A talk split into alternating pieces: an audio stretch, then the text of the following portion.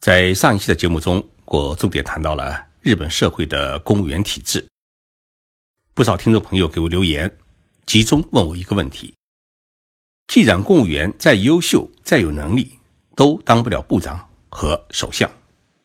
那么日本的首相是怎么选出来的？能够当选的人又都是些什么人？今天的节目啊，我就来跟大家聊一聊谁能够当日本首相。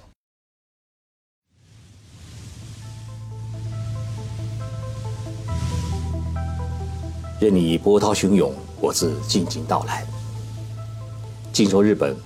冷静才能说出真相。我是徐宁波，在东京给各位讲述日本故事。日本社会有一个管理国家的官僚集体，就是我们通常所说的公务员。日本的公务员分为国家公务员和地方公务员。国家公务员只服务于中央机关，而地方公务员呢，只能在地方政府机关里面工作。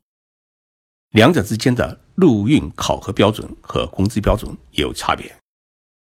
地方公务员是不能直接提拔成为国家公务员，而国家公务员他努力几十年，他最高能够当到的官也只有一个中央部委的常务副部长，日本呢叫事务次官。想当部长是不可能的，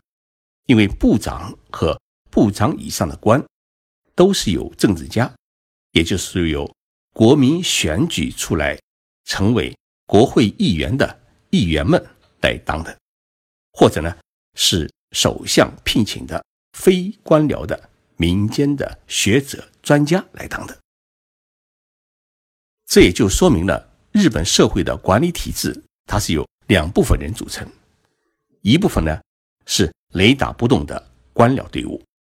另一部分呢是今天上台也许明天就可能下台的政治家队伍。官僚与政治家的分工是，政治家制定政策，而官僚呢是实施政策。打一个比方，就是政治家是脑袋的，而官僚呢是管四肢的。两者协调得好的话，那就是一个头脑发达、四肢灵活的一个健康的身体。如果有一天脑子出了问题，或者四肢不灵的话，那么整个身体呢就需要动手术，也就需要社会的革命。官僚是从大学毕业生当中直接考取招收的，无论是首相换成谁，政党换成了哪一个政府，对他们来说啊，都不会有什么大的影响，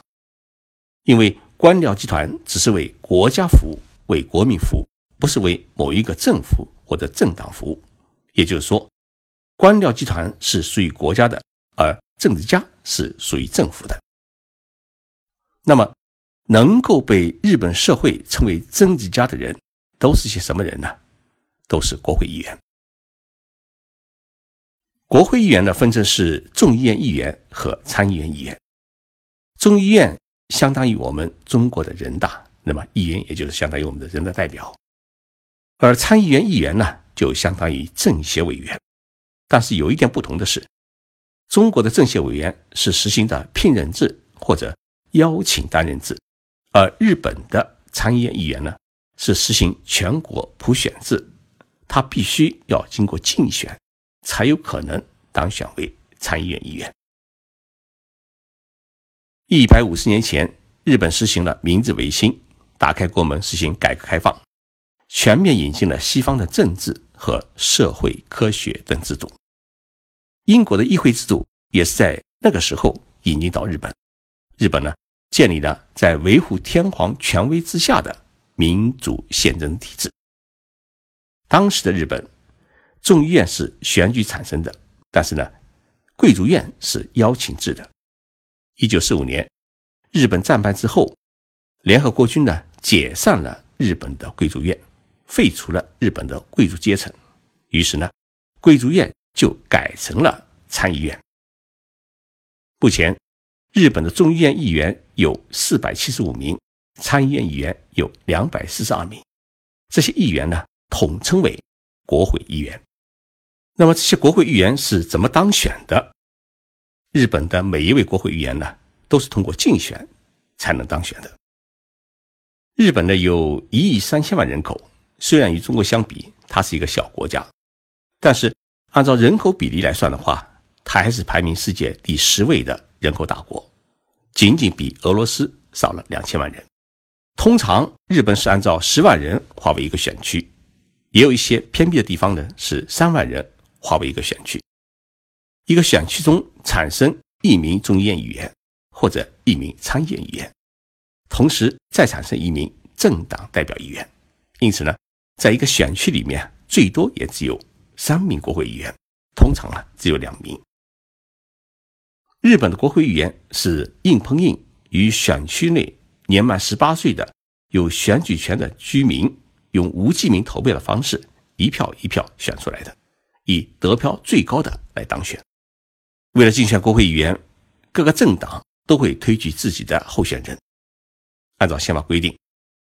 年满二十五岁的国民都可以自由地参加竞选。因此，为了争夺一个议员的名额，往往有十几个候选人参加竞选，包括政党推举的候选人和没有政党支持自己想竞选的普通的老百姓。竞选可不是一件轻松的活，为了让十万名选民都能够认识你，记住你的名字和竞选纲领，然后会投票给你，你必须要走遍选区的各个角落，无论是农村还是高山部落。你必须在选举开始前一个月到这些地方啊，要走一遍，呼吁当地的选民投你一票。所以在选举期间，竞选者也就是候选人真的会喉咙喊得嘶哑，手握着抽筋，两腿沉重的迈不开步子。但是不管怎么样，你必须要这么做，不然你就当不上国会议员。有许多人花了好多的钱，据说竞选一位国民议员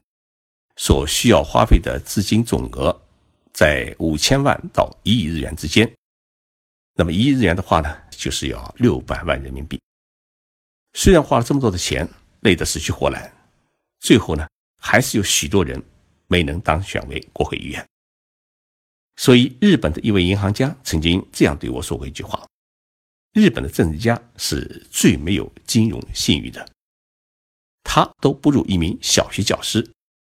因为小学教师每个月都有工资收入，而政治家的话呢，今天当选为国会议员，他有工资收入，一旦他落选了，那么他就变成一个无业游民。所以银行一般是不接受政治家做担保人，除非他有许多的财产。成为国会议员是当选首相的先决条件，因为日本的首相不是全民投票选举出来的，而是由国会议员选举产生的。那么如何控制这些国会议员来投票选举自己成为日本首相，这就需要控制政党。日本目前有大大小小十几个政党，最大的政党呢是自民党。每一个政党都有一个基本的规定，就是党的主席可以成为首相的候选人。因此要控制国会，就必须先要在国会中占据更多的席位，而席位的获得就是靠一个选区一个小选区的努力竞选。只要有一个政党他在众议院获得超过半数的席位，那么这个政党的主席就可以当选为首相。因为日本国会法有两条最基本的规定，一是当选首相必须获得超过半数以上的议员的赞同，二是众议院通过的当选的首相如果在参议院遭到否决的话，则以众议院的投票结果为准。这也就意味着只要控制了众议院超过半数以上的议席，就等于控制了政权。像安倍首相他领导的自民党在二零一二年的大选当中啊，击败了当时执政的民主党，一举夺取了政权。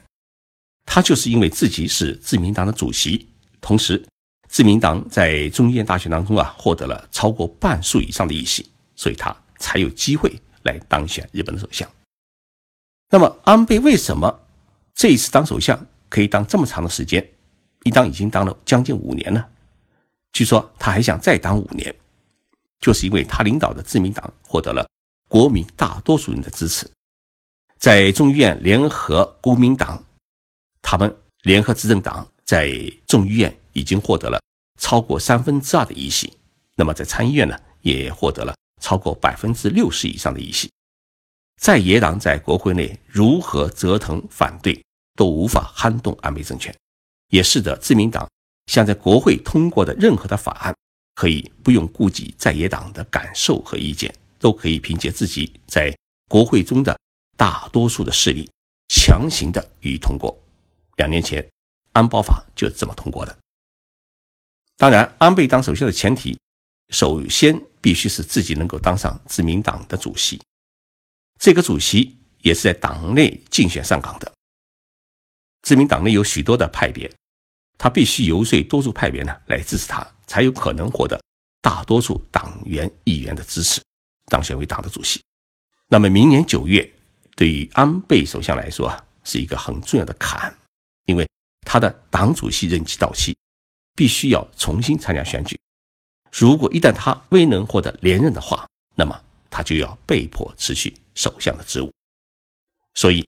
要在日本当首相，必须要成为一个有力量的政党的党员，然后通过竞选去当上国会议员，然后再成为党内大佬，